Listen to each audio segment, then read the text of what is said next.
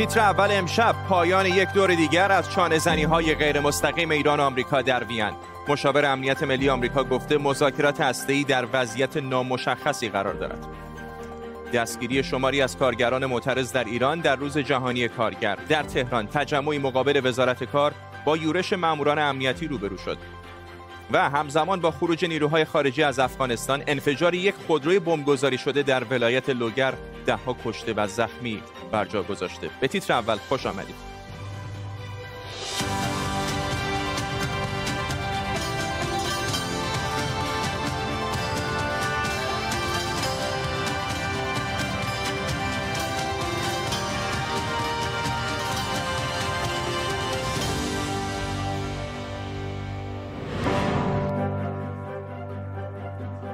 سلام به شما. یک دور دیگه از نشست‌های کمیسیون مشترک برجام با حضور ایران و چهار به علاوه یک در وین به پایان رسیده و حالا هیئت‌های دیپلماتیک به پایتخت‌هاشون برمیگردن. قرار بود طرفین نتایج کارگروه‌های کارشناسی سگانه هسته‌ای تحریمی و ترتیبات اجرایی رو بررسی کنند امروز صبح هم هیئت‌های نمایندگی آمریکا، اروپا، روسیه و چین جلسه های جداگانه بدون حضور ایران برگزار کردن. گفته شده علت غیبت ایران امتناع از مذاکره مستقیم با آمریکا بوده. در طول برنامه گروهی از کارشناسان و خبرنگاران برای بررسی بیشتر این خبر و خبرهای دیگر ما را همراهی می‌کنند. پیش از همه بریم سراغ نیلوفر پور ابراهیم همکارم از محل مذاکرات در وین. نیلوفر امروز چه گذشت؟ برای مذاکرات اینجا در گراند هتل بعد از پنج روز به پایان رسیده. البته هیئت اروپایی به هتل محل اقامت هیئت آمریکایی به سرپرستی راب مالی رفتن و گفتگوها اونجا هنوز ادامه داره و بیانیه مشترک پایانی هم هنوز صادر نشده. ولی اونطور که نماینده روسیه در این مذاکرات میگه گفتگوهای آینده دور بعد روز جمعه هفته آینده برگزار خواهد شد. گفتگوهای رفت و برگشتی یا اونطور که اروپایی ها میگن شاتل دیپلماسی اینجا در بالاترین سطح خودش تو این روزهای گذشته برگزار شده بود و تمام تلاششون رو می‌کردن برای اینکه هرچه سریعتر گفتگوها رو پیش ببرن. هرچند که از مقام های آمریکایی شنیده میشه که اینکه ایران و آمریکا مستقیم مذاکره نمی‌کنن سرعت گفتگوها رو گرفته و کار رو دشوار کرده. میخائیل اولیانوف نماینده روسیه و نماینده روسیه در سازمان های بین‌المللی در وین در پایان این نشست با خبرنگاران صحبت کرد اشاره به این کرد که پیشرفت‌هایی حاصل شده ولی نباید انتظار یک گشایش در در روزهای آینده رو داشت. ولی گفت تمام شواهدی که توی این گفتگوها می‌بینه رو به این نتیجه میرسونه که می‌تونه خوشبین باشه برای اینکه توی هفته های آینده شاید توی سه هفته آینده بشه به نتیجه رسید. وقتی صحبت از سه, هفته می‌کنه بحث روی اون تاریخیه که توافق بین ایران و آژانس به پایان می‌رسه و اروپایی ها امیدوارن بتونن تو این تاریخ به یک نتیجه حداقل برسن. آقای اولیانوف در پاسخ به اینکه گفتگوها کند پیش میره وقتی که ایران و آمریکا مذاکره نمی‌کنن گفت که ایران تو این سالها از فشار حداکثری آمریکا ضرر و رنج زیادی برده و به همین دلیل الان آماده نیست که رو در رو با آمریکا به مذاکره بشینه و به همین دلیل که اروپایی ها دارن خیلی خوب این میانجیگری رو انجام میدن و گفت که به نظر او به زودی اگر به یک نتیجه برسن ایران و آمریکا رو در رو هم صحبت و گفتگو خواهند کرد. از او در مورد این موضوع پرسیدم که آیا در بحث لیست تحریم هایی که آمریکا قرار برداره به یک نتیجه رسیدن و توافق ایجاد شده یا نه؟ پاسخ او رو میشنویم. نه هنوز. ما هنوز روی هر دو لیست هسته‌ای و لغو تحریم ها به توافق نرسیدیم. ما در فرایندش هستیم و من می‌تونم تایید کنم که پیشرفت حاصل شده. ممنونم از تو نیلوفر پور ابراهیم. خبر خبرنگار ما در محل مذاکرات در وین در گفتگو با میخائیل اولیانوف نماینده روسیه در این مذاکرات.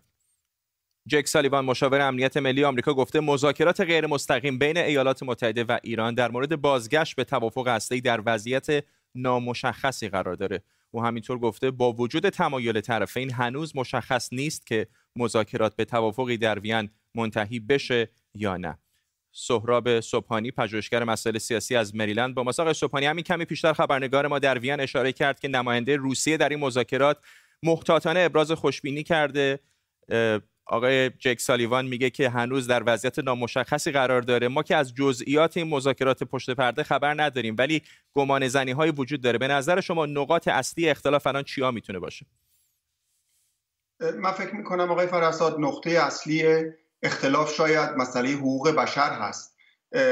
در نظر داشته باشیم که نماینده های مجلس آمریکا از حزب دموکرات و جمهوری خواه فشار زیادی آوردن روی آقای بایدن و تیم آقای بایدن که مسئله حقوق بشر اولویت داده بشه در این مذاکرات. همچنین اقداماتی که ایران در کشورهای همسایه انجام میده در عربستان در یمن در لبنان و من فکر می‌کنم این یکی از مشکلاتی است که الان مواجه هست تیم ایران با مذاکراتش با آمریکا. در گذشته تیم اوباما هم اگر به یاد داشته باشید می‌گفتن که ما فقط در مورد موضوع هسته می‌خوایم مذاکره بکنیم که مذاکرات رو پیچیده نکنیم. اگر اونطوری که شما میفرمایید مسائل دیگری مثل نقش ایران در منطقه مثل برنامه موشکیش در منطقه و احیانا حقوق بشر هم مطرح بشه فکر نمی کنید می‌تونه روند مذاکرات رو به شکلی کند بکنه و بی نتیجه به پایان برسه؟ من آقای فرزاد معتقد هستم که چرا که نه. نهایتا باید مسئله حقوق بشر در ایران مطرح بشه. آزار و اذیتی که جامعه باهایی الان درش مواجه هست. آزار و اذیتی که زنان ایران باهاش مواجه هستند و شاید به همون اندازه مهم سفره مردم ایران. اگر این قرارداد آقای فرهزاد منجر به گشایش سفره مردم ایران نشه به هیچ دردی نمی‌خوره. این فقط یک مذاکره است که طول عمر جمهوری اسلامی رو زیادتر بکنه. هیچ دیگه نصیب ملت ایران نخواهد شد. سپاسگزارم از شما. سهراب صبحانی پژوهشگر مسائل سیاسی از مریلند در آمریکا با ما. امروز در ایران به مناسبت روز جهانی کارگر های زیادی برگزار شده و چند ده نفر هم دستگیر شدند. این موضوع رو در ادامه بررسی می‌کنیم. اما در زیر ذره امشب می‌پرسیم که اگر امروز در تاریخ ثبت نشده بود شاید خیلی از ماها به جای 8 ساعت حالا باید 14 ساعت یا حتی بیشتر در روز کار می‌کردیم. و احتمالا به جای 5 روز 6 روز در هفته سر کار بودیم. امشب به روزی از تاریخ می‌پردازیم که این روند رو عوض کرد.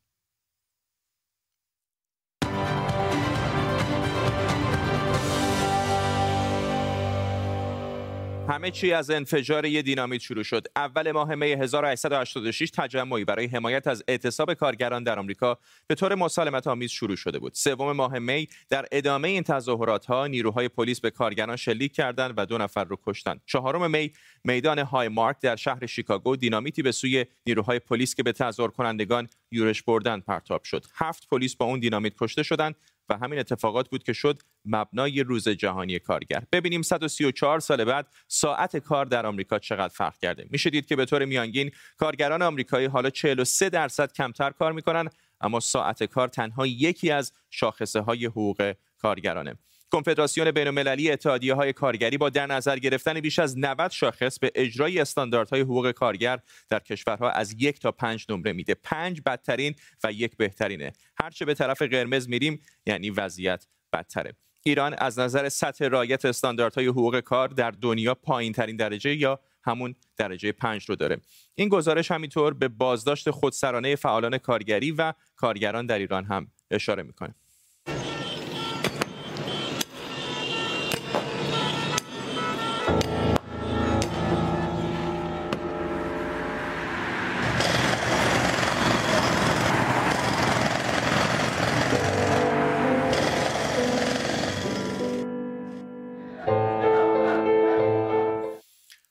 در حالیه که ایران عضو سازمان بین‌المللی کار هم هست. سازمان بین‌المللی کار یا ILO یکی از مؤسسات تخصصی سازمان ملل و برای بهینه‌سازی استانداردهای بین‌المللی کار تلاش می‌کنه. 190 مقابل نامه یا معاهده داره. ایران فقط 14 تا از این 190 تا رو پذیرفته. به طور مثال ایران دو تا از مقابل نامه های بنیادین رو نپذیرفته. این دوتا در واقع حق آزادی تشکل کارگری و حق برگزاری آزادانه اجتماعات سنفیان.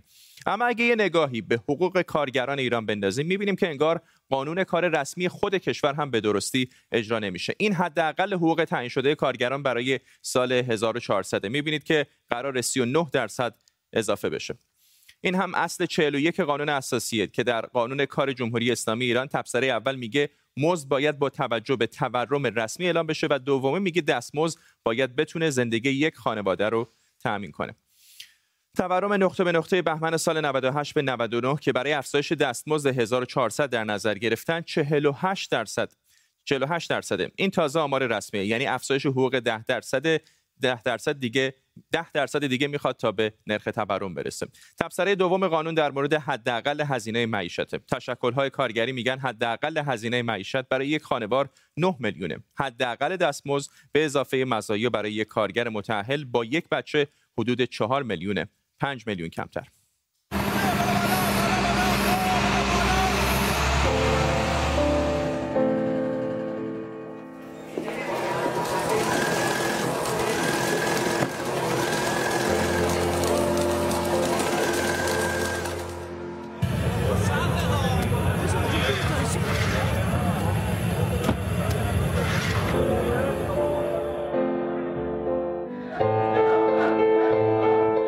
اما تازه همین قانون هم به طور یکسان اجرا نمیشه. مثلا اگر شما توی یک کارگاه کوچک که زیر ده نفر کارگر داره کار می‌کنید سی و هفت از قوانین کار اصلا شاملتون نمیشه. یعنی با این قانون به طور قانونی از حقوقتون محروم میشید.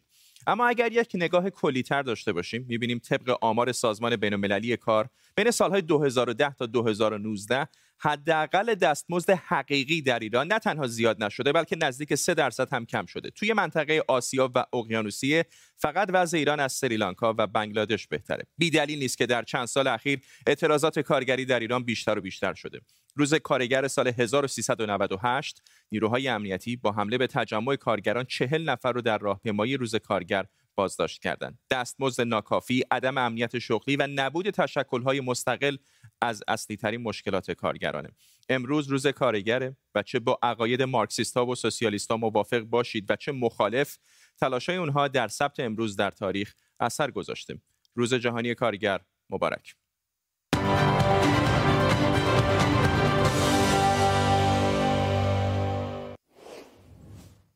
در این روز جهانی کارگر تصاویر زنده داریم از فرانسه جایی که تعداد زیادی از مردم در این روز جمع شدند در های دیگر اروپایی و شهرهای دیگر این قاره و همطور نقاط دیگر دنیا هم تظاهرات و اجتماعات مشابهی در جریان هست. در ایران کارگران امروز به مناسبت روز جهانی در شهرهای مختلف تظاهرات کردند و خواستار بهبود وضعیتشون شدن اما پلیس به این تظاهرات حمله کرد و تا حالا حدود سی نفر در فقط تهران دستگیر شدن. ده ها تشکل کارگری در ایران با انتشار بیانیه های خواستار پایان دادن به سیاست های اقتصادی فعلی و همینطور سرکوب معترضان شدند مهدی کوهستانی نژاد مشاور اتحادیه های جهانی کارگری از تورنتو در کانادا با مسابقه کوهستانی نژاد وضعیت معیشتی خب برای خیلی ها در ایران دشوار هست برای کارگران شاید این شرایط دوچندان دشوار هست. در چند سال اخیر در دوران آقای روحانی وضعیت کارگران و حقوقشون چه تغییراتی کرده؟ من ابتدا سلام می‌کنم به شما و تبریک میگم روز کارگر رو به کلیه کارگران دنیا و به خصوص کارگران خودمون که در ایران توی شرایط بسیار وخیمی به سر می‌برند ما اگه بخوایم یک بررسی جدیتری بکنیم ما در یک سال گذشته کارگرانمون نه تنها زیر سرکوب بودن بلکه بسیاری از کارگرانمون تو محیط های کارم به خاطر بیماری کرونا جان خودشون از دست دادن و وضعیتی که کارگران ما در امروز در ما شاهدش هستیم و شما به درستی گفتید که ایران یکی از پنج کشوریه که در دنیا تو خط قرمزه و اینم نتیجه مبارزات کارگران ایرانه. یعنی اگه ما از سال 1383 در اول ماه می که تظاهرات در سقز بود کارگران حدود هفتاد خورده کارگر دستگیر شدن بعد سال سالهای 85 86 88 ما 300 کارگر روز اول ماه می دستگیر شدن و این به طور بیشتر شده. ولی چیزی که در این دوره بسیار بالاتر گرفته تهدیدهای بسیاری که کارگرا رو به کارگرا میشه. یعنی ما از چند روز قبل دیدیم به کارگرا فشار میارن که هیچ عکس عملی نشون ندید. دیشب بسیاری از فعالین بازنشستگان رو بهشون تلفن زده بودند که نرید تو خیابون. ولی با تمام وجود بیماری با تمام وجود سرکوب فشار ما امروز شاهد این بودیم در دهها شهر ایران بسیار اعتراضات گسترده بود. مردم شعارشون بود که به ما بپیوندید. ما در کردستان تظاهرات داشتیم. ما در شوش تظاهرات داشتیم. در خود شهر تهران بعد از دستگیری های وسیع که نشون داد اینا رو عملا با چشم های مدار بسته و تشخیص صورت که این نتیجه اون قراردادهای اقتصادی با چین نشونه و میریزند حمله می‌کنند. آقای ملایری پیربوداقی آقای امانی و خانم محمدی رو دستگیر کردند و ما امیدوار هستیم که کارگران با این مبارزاتی که تا امروز انجام دادن بسیار هم فعالانه شرکت کردن بتونن این دوره رو بگذرونن و ما جامعه کارگریمون ده ها سال آینده نشون میده که اگه این مبارزات نبود اون وضعیت بهتر رو نخواهند داشت. ممنونم از شما مهدی کوهستانی نژاد مشاور اتحادیه های جهانی کارگری از تورنتو در کانادا با ما. مراسم روز جهانی کارگر در بسیاری از کشورهای جهان با وجود شیوع کرونا هم برگزار شده. یکی از شهرهایی که امروز تظاهرات در اون برگزار شد برلین پایتخت آلمان. همکارم احمد سمدی از همین شهر با ماست. احمد می‌بینم که تظاهرات قابل توجه پشت سر تو هم در جریان هست. روز کارگر در برلین چطور برگزار شد؟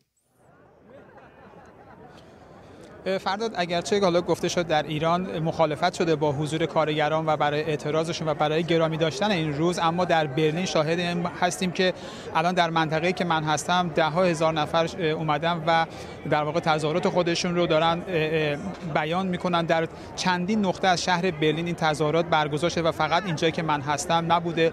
و خب گروه های مختلفی حضور داشتن در این تظاهرات با با شعارهای مختلف. از شعاری که در, در در واقع تلاش برای فعالیت های ضد سرمایه‌داری تا موضوعات فمینیستی در اینجا بوده ضد مرد سالاری یا حتی در خصوص سیاست های مهاجرتی امروز اعتراض شده در اینجا. خب می‌دونیم که این در واقع در شرایطی داره برگزار میشه که اعلام شد که اقتصاد آلمان به خاطر کرونا یک و هفت دهم درصد کوچیک شده و خب این یکی از اعتراضاتی که الان داره میشه این هستش که در با وجود اینکه اقتصاد کوچیک شده اما بر اساس آمارهایی که اعلام شده در آلمان به صورت شفاف ثروت سرمایه‌داران بیشتر شده و ده هزار شغل کم شده و بر همین اساس هم می‌بینیم که امروز این کارگران اومدن و اعتراض خودشون رو دارن اعلام می‌کنن ضمن اینکه در گزارش اشاره کردی به اینکه خواستگاه روز کارگر یک می از ایالات متحده بود. اما خب تو بهتر می‌دونید که دیگه روز کارگر در ایالات متحده و کانادا در روز اولین دوشنبه ماه سپتامبر برگزار میشه. ممنونم. از تو احمد صمدی خبرنگار ما در برلین آلمان. همطور که احمد هم اشاره کرد در شهرهای مختلف دنیا تظاهراتی در جریان هست. تظاهرات دیگری هم الان می‌بینید در بروکسل در بلژیک البته این مستقیما ربطی نداره به تظاهرات روز کارگر. ادعی هستند که در یک پارکی در بروکسل می‌خواستن تجمعی تشکیل بدن که به خاطر کرونا پلیس مقاومت داره می‌کنه. در مقابل اونها لحظات پیش تصاویر زنده نشون می‌داد که پلیس از گاز اشکاور هم استفاده کرد. آنچه می‌بینید تصاویر زنده است از پارکی در بروکسل در بلژیک جایی که پلیس برای متفرق کردن تجمع کنندگان از گاز اشکاور هم استفاده کرده. انفجار یک خودرو بمبگذاری شده در ولایت لوگر ده ها کشته و زخمی بر جای گذاشته و این انفجار همزمان شده با آغاز خروج نیروهای خارجی از افغانستان. اما درست ده سال پیش ساعت 11 و 35 دقیقه شب رئیس جمهوری آمریکا باراک اوباما خبر کشته شدن بن لادن توسط یک گروه ویژه عملیاتی رو اعلام کرد. شب خیر امشب من می توانم به مردم آمریکا و جهان اعلام کنم که ایالات متحده آمریکا عملیاتی را انجام داد و اسامه بن لادن رهبر القاعده را کشت. تروریستی که مسئول مرگ هزاران زن، مرد و کودک بیگناه بود. اسامه بن لادن رهبر القاعده بود و مسئول حملات 11 سپتامبر در آمریکا. در این حملات حدود 3000 نفر کشته شدند و تصاویر هولناک اون برای همیشه در خاطر بسیاری از مردم باقی موند. بن لادن در سال 1979 بعد از حضور نیروهای شوروی در افغانستان به مجاهدین پیوست و نقش مهمی در تجهیز اونها داشت. حداقل 9 سال بعد القاعده رو تشکیل داد و بعد از خروج نیروهای شوروی از افغانستان روی کردی ضد آمریکایی پیدا کرد. بن لادن شبکه بزرگی در کشورهای منطقه ایجاد کرد و دست به حملاتی علیه آمریکا زد که از افغانستان تا کنیا گسترده بود. بعد از حملات 11 سپتامبر آمریکا تلاش زیادی برای پیدا کردنش کرد تا اینکه سرانجام او رو در خانه‌ای در ابوتاباد پاکستان پیدا کردند و طی یک عملیاتی نیروهای ویژه 12 اردیبهشت 1390 در ساعت یک بامداد به وقت محلی بن لادن رو از پا درآوردند خبر کشته شدنش چند ساعت بعد به رسانه ها درس پیدا کرد تا اینکه رئیس جمهوری آمریکا در ساعات پایانی شب خبرش رو رسما اعلام کرد اما حالا ده سال بعد از اعلام کشته شدن بن لادن انفجار خودروی بمبگذاری شده در ولایت لوگر واکنش های زیادی داشته. وقوع این انفجار درست ساعتی قبل از آتش بس سه روزه طالبان و دولت اتفاق افتاده. همزمان خروج نیروهای آمریکایی از افغانستان از امروز رسما شروع شده و قراره که حدود ده هزار سرباز ناتو هم تا 11 سپتامبر خاک این کشور رو ترک کنند. محمد شفیق همدم مشاور ارشد پیشین ناتو در افغانستان از واشنگتن با آقای همدم ده سال بعد از کشته شدن اسامه بن لادن و حدود 20 سال بعد از حمله آمریکا به افغانستان آیا امروز ایالات متحده و افغانستان امترن؟ درود سلام. البته که دلیل حضور نیروهای آمریکایی در افغانستان مبارزه با القاعده و شبکه های تروریستی بود. بدون شک با کشته شدن اسامه بن لادن در پاکستان نیروهای آمریکایی تانستن که انتقام حملات از سپتامبر را بگیرن. اما با تاسف که با مرگ اسامه بن لادن این قضیه به پایان نرسیده و در میان سرحدات افغانستان و پاکستان بین مرز افغانستان و پاکستان همین اکنون بیش از 20 گروه دهشت افغانی که 15 گروه اونا شامل لیست سیاه ایالات متحده آمریکا فعالیت داره. از این رو فکر می‌کنم که به حکومت افغانستان و نیروهای آمریکایی در افغانستان ماموریتشان هنوز هم ناتکمیل است. ممنونم از شما محمد شفیق همدم مشاور ارشد پیشین ناتو در افغانستان از واشنگتن دی سی با ما. از دیروز یک بیلبورد دقیقا روبروی ساختمان نیویورک تایمز در منطقه منهتن نیویورک نصب شده که قراره به مدت یک ماه همونجا بمونه. این بیلبورد تصویری از علی خامنه ای رهبر جمهوری اسلامی به همراه نوشته در مورد کشتن بیش از 1500 نفر در اعتراضات آبان سال 98 و کشتن 176 مسافر هواپیمای اوکراینی. سولماز شریف همکارم از مقابل ساختمان نیویورک تایمز در نیویورک با ماست. سولماز دلیل برقراری در واقع نصب این تابلو چه هست و هدف برگزار کنندگانش؟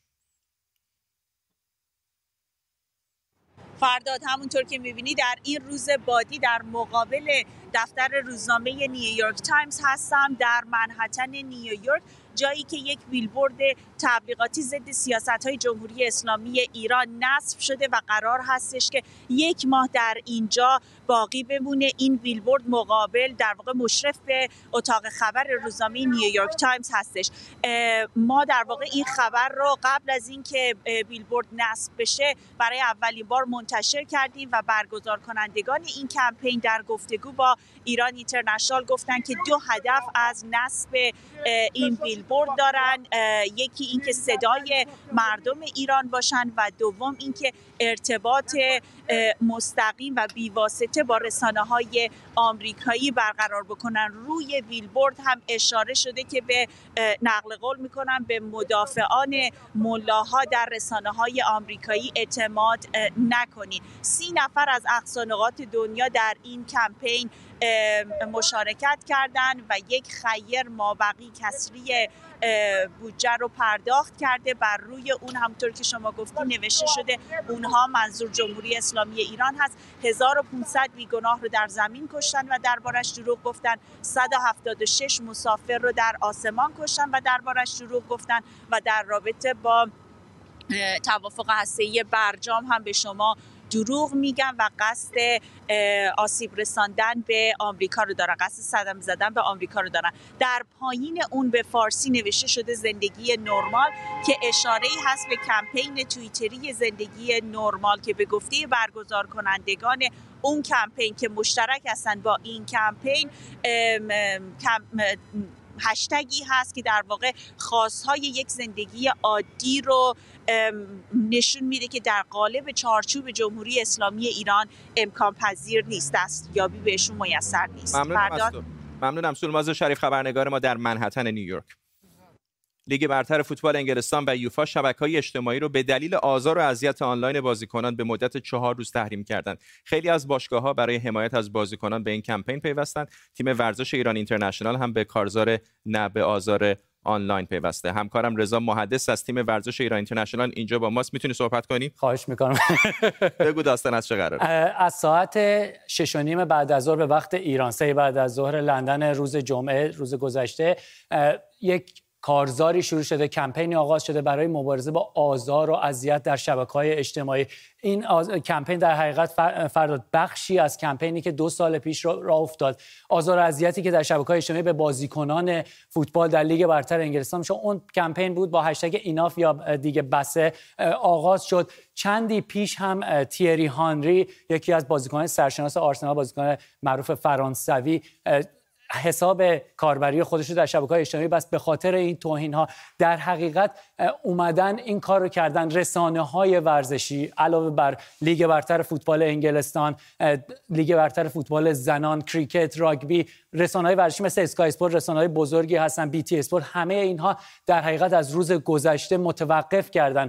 پخش اخبار ورزشی فوتبال و دیگر دیگر خبرهای مربوط به ورزش. فقط اختصاص داره به این کمپین و به این کارزار که خبرهای این رو پوشش میدن.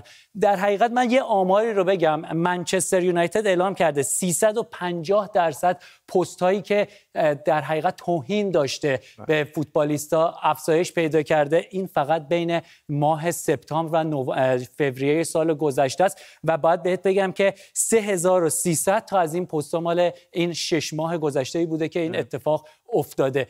فکر می‌کنم که باید دیگه متوقف کنم بیشتر از این نتونم صحبت ممنونم از رضا مهندس. خیلی اوقات ما شاکی هستیم که علیه خبرنگاران در شبکه‌های اجتماعی پستای توهین‌آمیز می‌ذارن ورزشکار وضع بدتری شده در حقیقت یه کوچیکم بگم می‌دونم وقت تمام میشه ورزش ایران اینترنشنال تا روز سه‌شنبه متوقف شده به خاطر همراهی با این به تو فوتبال بله. ایران هم زیاده. ممنونم از رضا مهندس. همکارم اینجا در استودیو. به این ترتیب ما هم می‌رسیم به پایان تیتر اول امشب. تا فردا ساعت 8 شب وقت ایران. بدرود.